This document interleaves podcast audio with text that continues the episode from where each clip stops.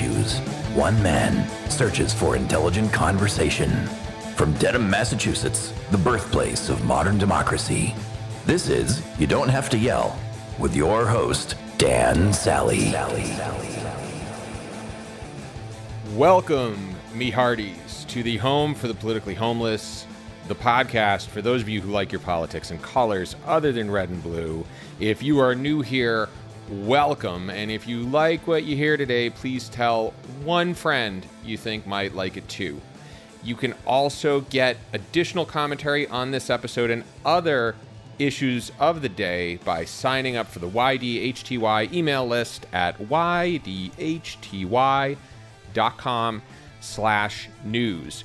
Now, one week ago, President Biden signed an executive order wiping out up to $20,000 of student loan debt for those who met certain financial thresholds.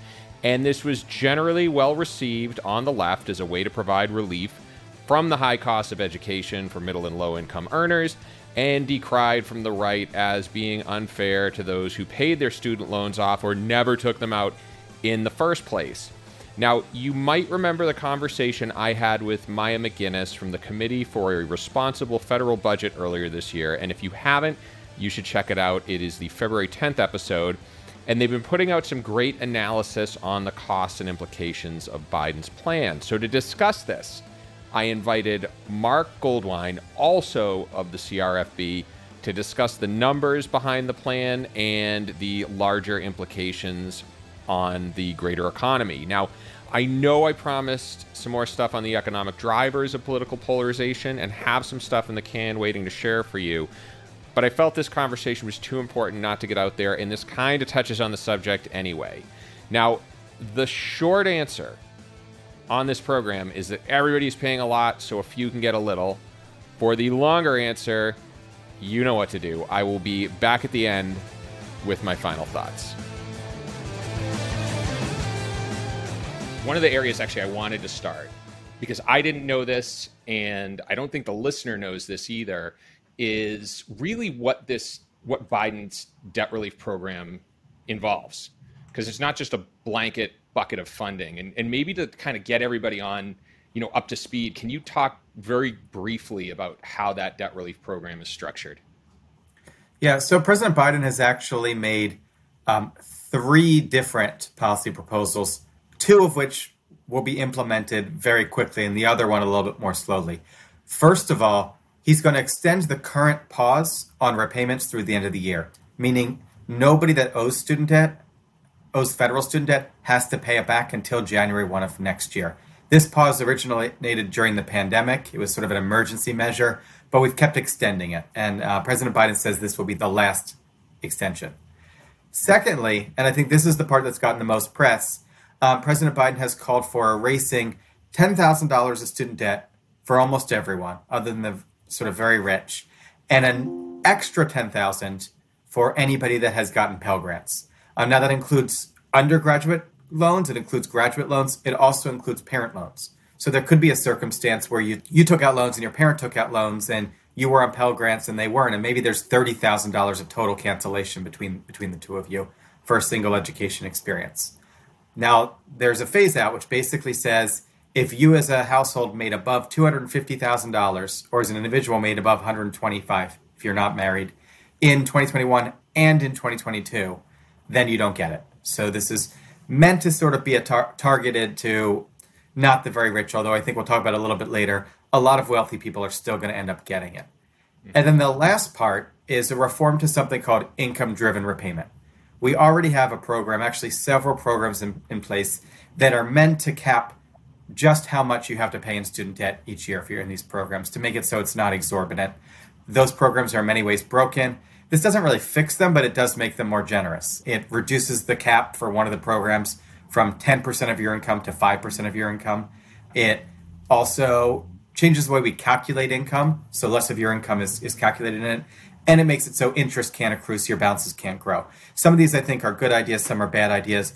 But while the first two are all about past debt, that third one is really about future debt payments um, and is going to continue to have an impact on cost down the road. And my understanding, and correct me if I'm wrong, is there's been no official cost estimate of this program. Is that correct? No, there's been no official cost estimate, which is a little nuts if you think about it, because this is probably the most expensive executive action that has ever been taken. Certainly in my memory. I mean, maybe, you know, some actions become very expensive because Congress has to fund them later, like invading a country. But in terms of what the president can spend at the snap of a finger and the signature of a pen, this is probably, we think, going to cost about half a trillion dollars. The Penn Wharton budget model thinks it might even be double that in their high case.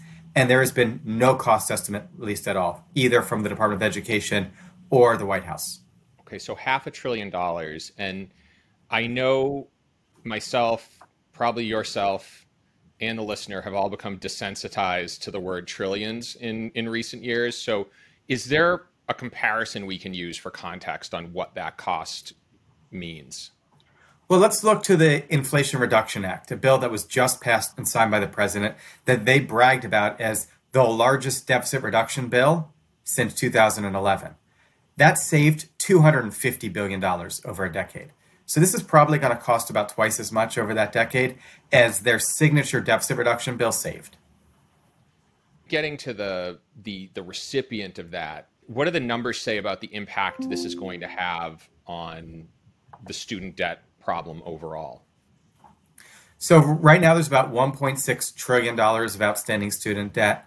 This is probably going to cut that by a third. It's going to cut a little bit over 500 billion dollars out of that student debt. And it's going to make a big difference for some people that are really burdened by this debt and can't get out of it. But fundamentally, it's not going to change the long-term story because it doesn't get at the underlying cause, which is expensive and not always high quality higher education, rising college tuition costs. And so we've estimated student debt is going to be right back at 1.6 trillion in just 5 years time. Yeah, and you bring you bring up a good point which is the reason you and I are having this conversation and the reason that that executive order was signed is because higher education is expensive. Is there any indication that this has any impact on that at all? Yeah, actually, the evidence is this is going to make higher education more expensive on its own. It's called the Bennett hypothesis. It, um, there's a lot of data behind it, but you just need to think intuitively. Um, if the president, at the stroke of a pen, can cancel ten thousand dollars of debt, what's to stop the next president from canceling ten thousand? The president after that. In fact, that'll be the expectation. People are going to assume not that every president is going to cancel debt, but they're going to assume it's going to be a regular thing. Presidents will, from time to time, cancel debt. If you if you're going to pay twenty thousand dollars for a degree, but you know in the back of your head it may actually only end up costing you ten thousand dollars, you may be willing to spend a little bit more. And if people are willing to spend a bit more, that puts less pressure, whatever downward pressure there is on tuition. It's going to allow colleges and universities to raise their prices higher and to offer more low to medium quality degrees, more more junk degrees, and more degrees that are perfectly nice, but they wouldn't be worth the cost if you had to pay the full amount. And so ultimately, I think this is going to make higher education costs more expensive, not less. That was one of my issues with the the income thresholds. Not to say that I, I, I think everybody should get it, but the flip side of that is if you are making under $120,000 a year as an individual because you chose to get a master's degree in education you chose to work in the public schools, you know that that to me has a societal value. Uh, I was a major in creative writing, so I would not argue that my degree has the same value towards uh, economic value, I would say, as as somebody who's going into education. Do you do you have a feel for who benefits from this? Because I've I've had a tough time sussing that out in what I've read. Um, I'll, I'll go on a bit of a tangent here. From an electoral sense, I don't understand how this makes any sense because the people who are for cancellation of student loan debt were gonna vote blue anyway. It's not like there's somebody out there who is like ready to vote for Blake Masters and the student loan debt relief just won him over. So I'm I'm curious from the perspective from like a socioeconomic perspective, who benefits from this these this relief program the most? Yeah, so I'll try not to get too much into the politics, but I will say okay. that only 13% of Americans hold student debt. Only about 12% of Americans will benefit um, from this particular policy. Because of that doubling up of the Pell Grants, uh, because people with Pell Grants get twice as much, it skews actually relatively even a- across the same year income spectrum. If we just canceled $10,000 of everyone's student debt, what you would see is that would go mainly to higher earners because there's way more college educated people in the top half than the bottom half. But what's making up for that is that if you're in the bottom half, you're more likely to get twice as much debt cancellation. And so what we find is for same year, if you didn't go to any college, you get nothing. If you're very rich, you get nothing. And so what we find is people in the bottom 20% and the top 20% don't get very much. But people in that middle 60% actually are, are getting it pretty evenly. The big difference, though, is those who get it probably have much higher future earnings potential than those who don't, right? So somebody making $100,000 a year that's just out of college with a college degree has a much higher lifetime earnings potential than somebody that's 50 years old making $100,000 with no college degree. They've probably more or less tapped out. Um, and so it's probably pretty even, except for the top and bottom for current year. But still, it's going to skew towards people that are going to have higher lifetime earnings because those are the ones with the college education. One one of the big concerns I think over this is how much it benefits those in the upper income versus those in the lower income. But I, I haven't seen a differentiation in terms of maybe people who came from lower income households who ultimately became upper income earners due to their degree. Is there any analysis on that at all, or do you have any comment on that? What's What's really unfortunate is that the administration has had two years to develop this policy. You know, they since they were running, and they released it with no cost estimate, no real distributional estimates, just a couple of graphs that aren't very helpful, and so we don't know. The Pell Grants thing is helpful because it tells you based on the income they had. Um, of course, it's hard to predict someone's income in their future, but I'll give you an example. If you were in medical residency in 2020 and you're now a surgeon, you still get this debt cancellation, right? So this can benefit some people that are pretty wealthy today, and it's certainly going to be able to benefit people that are going to be wealthy in the future because this is a policy only targeted towards people that have at least some college education. Is there any credence to the argument that over the course of time, those people with a higher education are going to earn more and they're going to contribute more in taxes, and that will offset the effects of, of this program? Well, remember, this program doesn't improve college affordability so people can go to college. It cancels your debt after you've already gone to college, right? And so, except for through this indirect effect where people expect some kind of future cancellation, this isn't encouraging more people to get an education. It's it's really a, a transfer to people that already had made that decision and are already going to make have those earnings. And there's not much evidence that if you got ten thousand dollars of debt cancel, canceled, you'd suddenly move to a more productive, higher earning job and pay more taxes. You know, a lot of people argue that this plan is effectively free. And the reason for that is a lot of people who borrowed have paid more than $10,000 in interest. They've effectively, the government's still going to get back their principal. Uh, it's just the interest effectively that's cut off. Is there truth to that? And if so, what's your rebuttal? There's there's no truth to that in the sense that whatever the government was going to get, they are now going to get ten thousand dollars less, right? So whether it was going to be a super profitable program and it's now not profitable, or it was going to be profit, it was going to be even and now it's losing money. Either way, this particular policy is a big cost. But on top of that, prior to this policy, the Government Accountability Office, the CBO, and others put out estimates that actually the student loan program overall was losing money. And part of that was because of the pause we did. Part of that was because of other Biden administration policies, but the program was already losing money prior to this announcement, and now it's going to be losing 500 billion more, give or take. There are a few programs under the Biden administration that caused it to lose money. What what were those programs? Prior to the pandemic, the estimates were that the student loan program was about breaking even. Some people were going to pay more than they got out. Some people were going to pay less. Um, and then at the beginning of the pandemic, we issued a pause on all payments which was then extended, started under the Trump administration, extended for almost three years. That pause is really costly because over the period we canceled the interest. On top of that, the Biden administration has canceled some debt from, I think, semi fraudulent or fraudulent institutions. I think that makes sense. It was good policy to cancel that debt, but it still costs money. And they've done sort of some one time changes to income driven repayment and other programs to try to give people relief. These things have cost about $250 billion in total. You add together the pause to this target relief before we get into the 500 billion. So mm. prior to the pandemic, we were at about even. Then we spent 250 billion dollars. Between that spending and other things that happened, we're now estimated to be down 300 billion before before this new proposal. It'll be down 800 billion, give or take, after this proposal is implemented. What does that mean for the student loan program as a whole? Um, well, luckily for the student loan program as a whole, it's financed out of general tax dollars and general borrowing dollars. And so it doesn't have like its own unified trust fund. It can lose money. It just means it's paid for by the rest of the taxpayers. And how will we pay for it?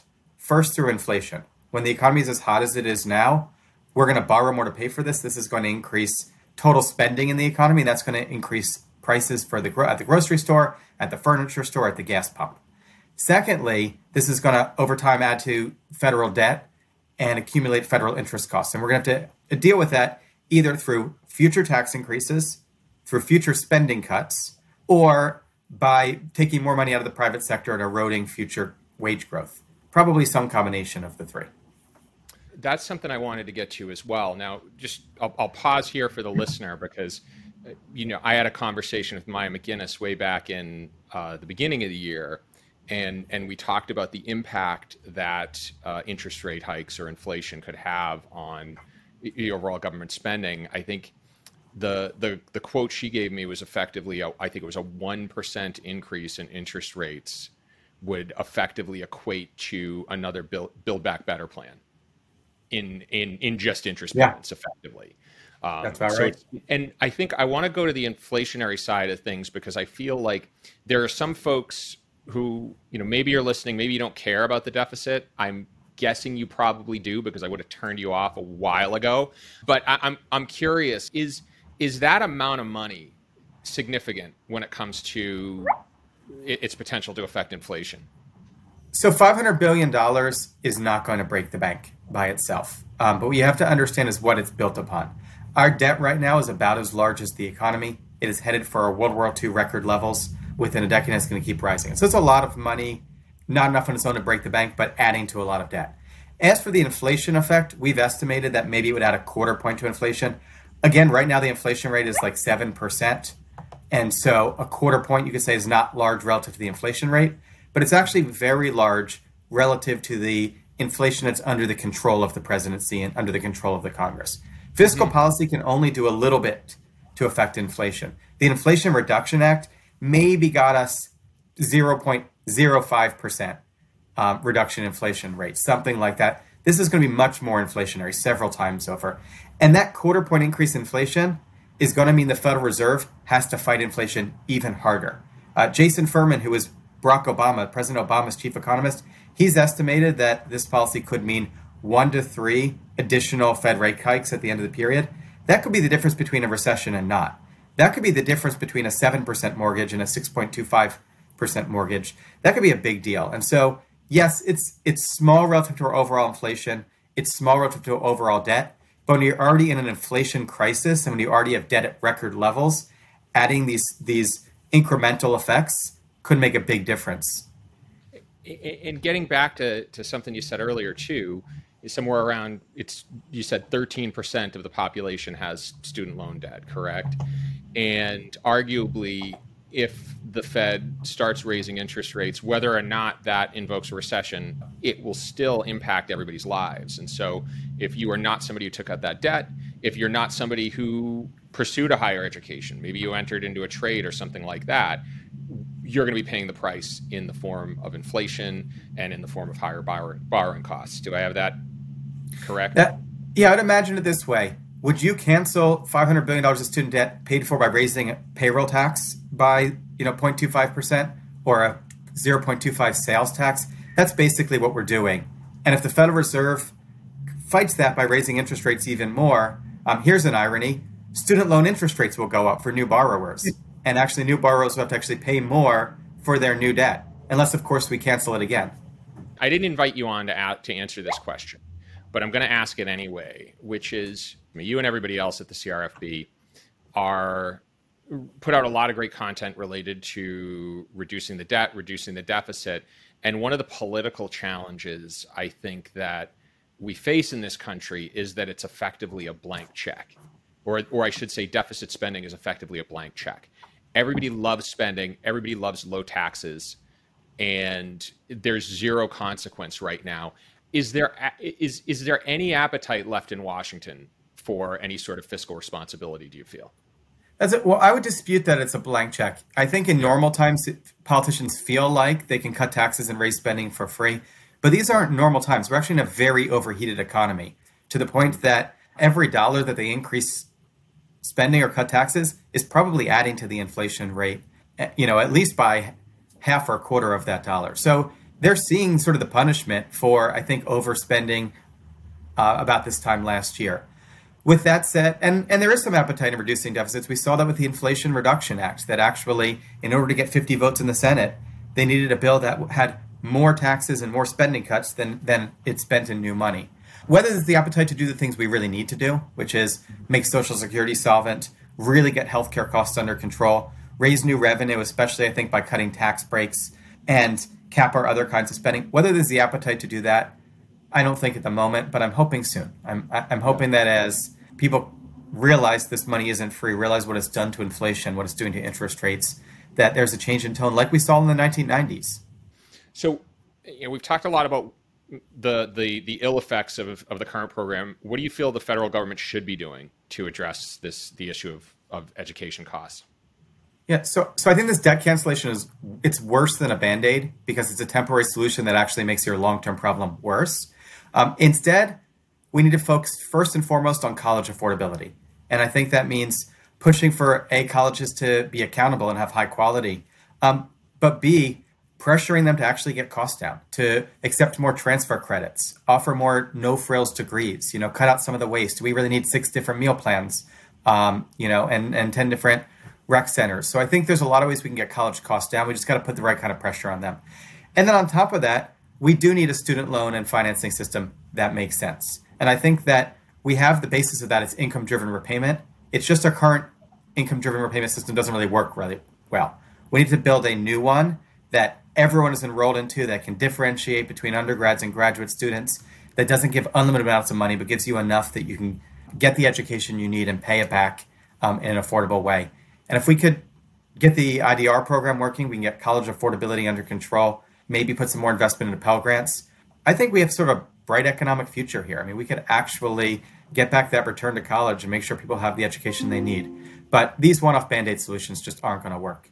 I started laughing when you talked about six different meal plans because my son goes to a state school right now where they have sushi Sundays.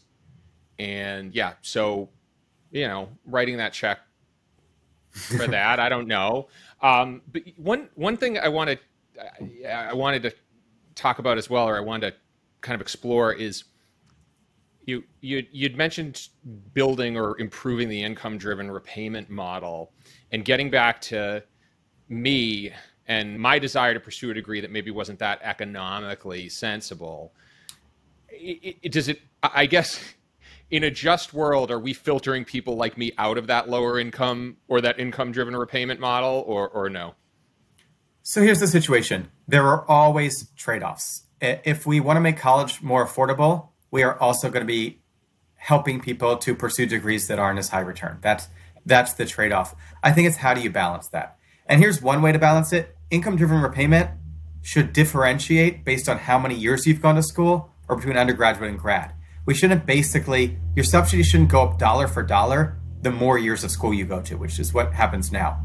Um, I do think that for for many, if not most people, a college education is helpful, but not everybody needs a college education. Not everybody should get a college education. There are loads of productive jobs in this economy that don't require a college education. There are loads of productive jobs in this economy that don't require a master's degree or a PhD. People should do what's best for them, for their budgets, for their mental health, for their intellectual stimulation.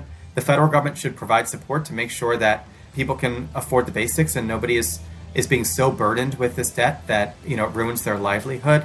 But we can't be out there giving ten thousand dollar gifts every few years. All right, so I'm safe.